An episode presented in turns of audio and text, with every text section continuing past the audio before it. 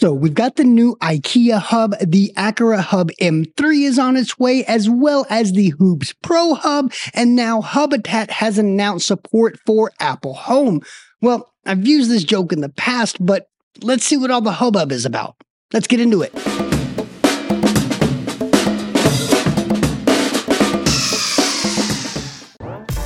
Greetings, Internet. My name is Dustin, and this is the My HomeKit Home Podcast. And here we look at the smart home with an Apple HomeKit and accessibility focus. Other than the deluge of Matter announcements, it seems that a fairly odd trend that we're seeing in the HomeKit world as of late is these all in one hubs. And I'm not talking about Apple Home hubs, but rather these hubs that allow you to connect different protocols like Zigbee or Thread to your Apple Home. So, in today's episode, I thought we'd talk about a couple of these as well as a few new products from Aqara, and then we'll talk about the difference between shortcuts as opposed to full HomeKit support. But before we get into that, I do want to give a quick shout out to everyone who has given us a rating and review. It really does help to grow the show, and it gives me a chance to keep my finger on the pulse of what you guys actually think. I've also been uploading the episodes to the My HomeKit Home YouTube channel if you prefer to listen that way. It's not a video podcast, but if that's something that you're interested in, head over there and leave me a comment on one of those episodes, and we'll see what we can do about making it happen. Either way, I appreciate you listening. And now on to the news, and the first bit is from Hoobs with the introduction of Hoobs Pro. If you're not familiar, Hoobs stands for Homebridge Out of the Box, which is a standalone solution for Homebridge, which is a lightweight Node.js server which allows you to add unsupported smart home devices to Apple Home. So if you want to control devices from companies like TP-Link, Ring, SwitchBot, Roborock, this is one of the ways that you can do it. And it seems that Hoobs Pro is looking to bridge the gap between their software and hardware. This new smart home hub will have dual band Wi Fi, Bluetooth is a Thread border router, a Zigbee 3.0 hub, and will be Matter compatible. And Hoobs is claiming that it will directly pair and control over 5,000 devices. While this is very impressive, it's also very expensive with pre-orders coming in at $3.99 in the US and $4.99 at launch. That's not to say, however, that it isn't worth it since it is a pretty complete solution for your smart home with an incredible amount of control, flexibility, and support. It'll be really interesting to see how this beast actually integrates when it's released in March of next year. Seemingly coming out of left field was Hubitat's announcement that its Elevation Hub would be gaining Apple Home support. This is significant for us in the HomeKit world for a number of reasons, but it is the most affordable and only second way that I'm aware of of actually pulling in Z-Wave devices into your HomeKit setup. Hubitat also supports Zigbee and therefore can bring in those supported devices as well. Hubitat has been known for some really powerful automations and a wide range of supported devices, with the Hubitat user community being able to actually develop support for unsupported devices, all the while being super user friendly. So I'm really excited to see how this actually integrates into HomeKit. This firmware update is available now for all Elevation hubs, and you'll find links in the show notes for where to get yours. So these two, along with the new IKEA hub and the forthcoming M3 hub from Aqara, leave no shortage of getting a ton of accessories into your HomeKit home. Speaking of Aqara and no shortage of HomeKit devices, they are back with another couple of pretty unique smart home accessories. First up, last week, Aqara released an updated version of their popular Cube controller, which now has native support for HomeKit.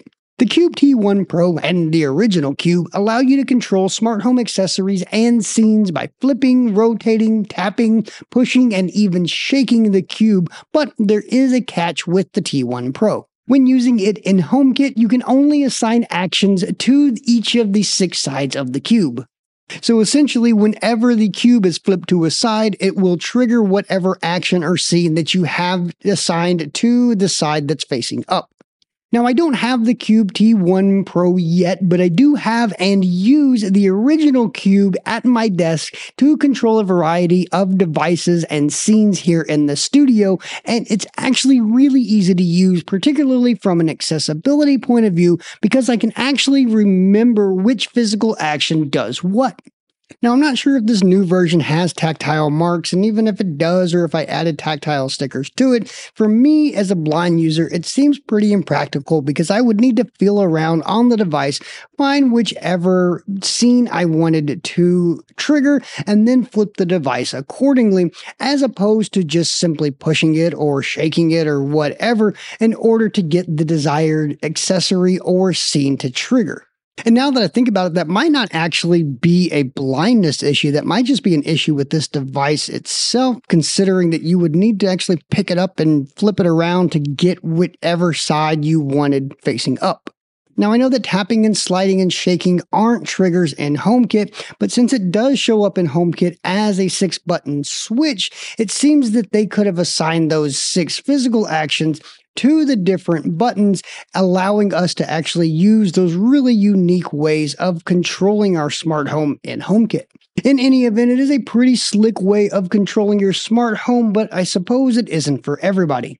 Now, a couple of weeks back, Aqara released another product, the Pet Feeder C1, which is exactly that. It's a connected automatic food dispenser for your furry friend.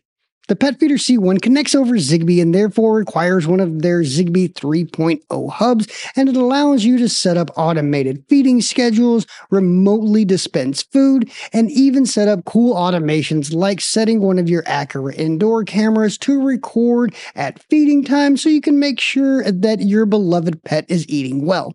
I would totally be into this for my dog Bruno, but I am slightly concerned that he would just destroy it. But if your pet isn't a complete maniac, it might actually alleviate yet another chore. While the Pet Feeder C1 doesn't connect directly to HomeKit since there isn't a product category for pet feeders yet, it does have support for shortcuts, which allows you to control it using Siri or to add it to HomeKit scenes and automations. And that seems as good a segue as any to talk about shortcuts, or as they're also known, Siri shortcuts. But first, let's briefly talk about somewhere you don't want to take a shortcut, and that's your online privacy. One of the reasons that a lot of us choose HomeKit is its stance on privacy and end to end encryption, but that doesn't have to stop at your smart home. ExpressVPN protects your connection with 256 bit AES, DNS slash IPv6 leak protection, kill switch, and split tunneling. Now, I'll be real and tell you that I'm not even sure that that's English, but what I can tell you is that ExpressVPN has a no log policy and allows you to anonymously connect to servers in over 90 countries from just about any device, including just about any Apple device. That's why I've been using ExpressVPN for over two years now. So, whether you're scoping out HomeKit gear overseas, perusing the latest reality TV from Luxembourg, or whatever else it is you do online, it's your business business and it should stay that way. And as a My Home HomeKit Home podcast listener, you can get three months free with a one-year subscription. Just go to expressvpn.com slash myhomekithome to sign up. That's expressvpn.com slash myhomekithome for three free months with a one-year subscription. Don't take a shortcut with your online privacy. Go to expressvpn.com slash myhomekithome today. And now let's talk about some shortcuts you should take.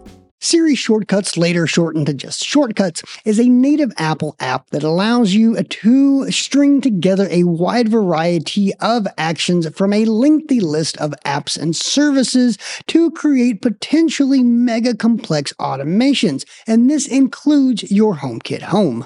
You can activate your shortcuts either using Siri or by tapping its icon in the Shortcuts app or a widget or home screen icon from just about any Apple device. The app also allows you to create personal automations which enable you to trigger a shortcut based on a variety of actions like a leaving or arriving at a location, starting a Fitness Plus workout, charging your phone, or even NFC tags, which deserve their own segment.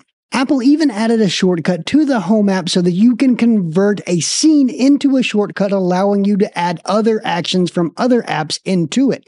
But one of the coolest things that I find about shortcuts is that developers and manufacturers can integrate them into their apps, letting you use Siri to control all sorts of devices that aren't HomeKit compatible, and better yet, add them to scenes and automations as if they were. Robots from iRobot, Neato, and Roborock all have support for Siri shortcuts, which means you can add them to your leaving home automations, having them vacuum your bedroom and mop the kitchen whenever you leave home, along with turning off all the lights, closing the blinds, locking your door, setting your pet's favorite playlist, feeding your pet, and even arming your security system, all without lifting a finger. So it kind of makes you wonder why device makers would even want to go through the HomeKit certification process to begin with. Well, unfortunately, I'm not sure that there's a single answer. As a user, it's definitely nice to have all of my devices in one single app, but that hasn't been the case since I started my smart home. I've always used manufacturer's app for firmware updates and device specific features. Also, although Apple's Home app is convenient, I don't find myself using it that much. My home either runs on automations or I use a widget or control center for on the fly control. Plus, Apple's Home app doesn't even allow you to do everything that you can do in HomeKit, so I find myself relying more on third party apps which tend to be more robust. There's also something to be said here about what being HomeKit certified means, or at least used to mean. In the olden days, whenever you saw that Works with Apple HomeKit badge, it meant that device actually had a physical chipset built into the device itself. Then came software authentication, which made it easier for device makers to join the club. And now, or at least soon, we have Matter, which, as far as I can tell, has similar, if not the same, rigorous security and privacy standards. So, sure, developers and manufacturers need to go the extra mile for HomeKit certification if they want to add features like adaptive lighting or HomeKit secure video, but I do think that a lot of that pride and privilege that that badge represents has, or at least is starting to fade. Now, don't get me wrong here. I don't think this is a bad thing at all. In fact, I think it's the opposite. It's an evolution. The only issue is whether the whole thing becomes too convoluted for consumers and they end up throwing in the smart home towel. And there will always be HomeKit loyalists like I assume you are, but I think that the idea of having one single app to control your home is just a pipe dream. Okay, okay, so I went off on a bit of a tangent there. So, what's the connection to shortcuts and why wouldn't manufacturers opt for it as opposed to full HomeKit support? In my eyes, it's all about control. Local control to be more exact. You see, shortcut integrations require commands to be sent through the cloud, which means if there's no internet, there's no control. There are also a number of other perks to going all in on HomeKit, like more intuitive Siri control, a wider range of device automation triggers, and inclusion in the home database, exposing the device and its services to third party apps for even further integration. So then why go the shortcuts route? There are a couple of reasons, the first of which is lack of HomeKit support. As it stands now, the number of supported product categories in HomeKit is fairly limited. If you make a smart espresso maker and you want users to be able to choose between different grinds, brew styles, or other settings, there simply isn't support for this in the HomeKit framework.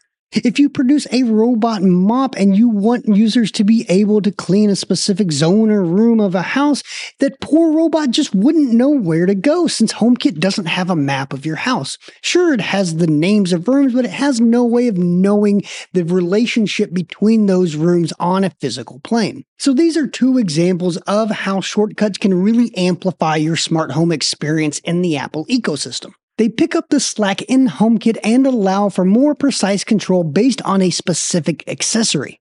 Shortcuts can also be integrated into devices that also have HomeKit support. Take, for example, the Sensibo Pure Smart Air Purifier, which I just reviewed on the YouTube channel and blog, by the way, links in the show notes. It has HomeKit support with its power, fan speeds, and air quality sensor all being exposed to HomeKit.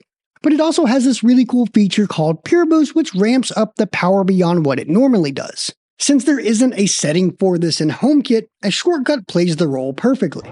Now, admittedly, I don't use shortcuts as much as I probably should. I don't have one of those fancy shortcuts supporting robots yet, and I sadly haven't sprung for Aqara's Pet Feeder, but I can definitely see the value in having not only these types of devices in my smart home, but also these specific devices because they support shortcuts.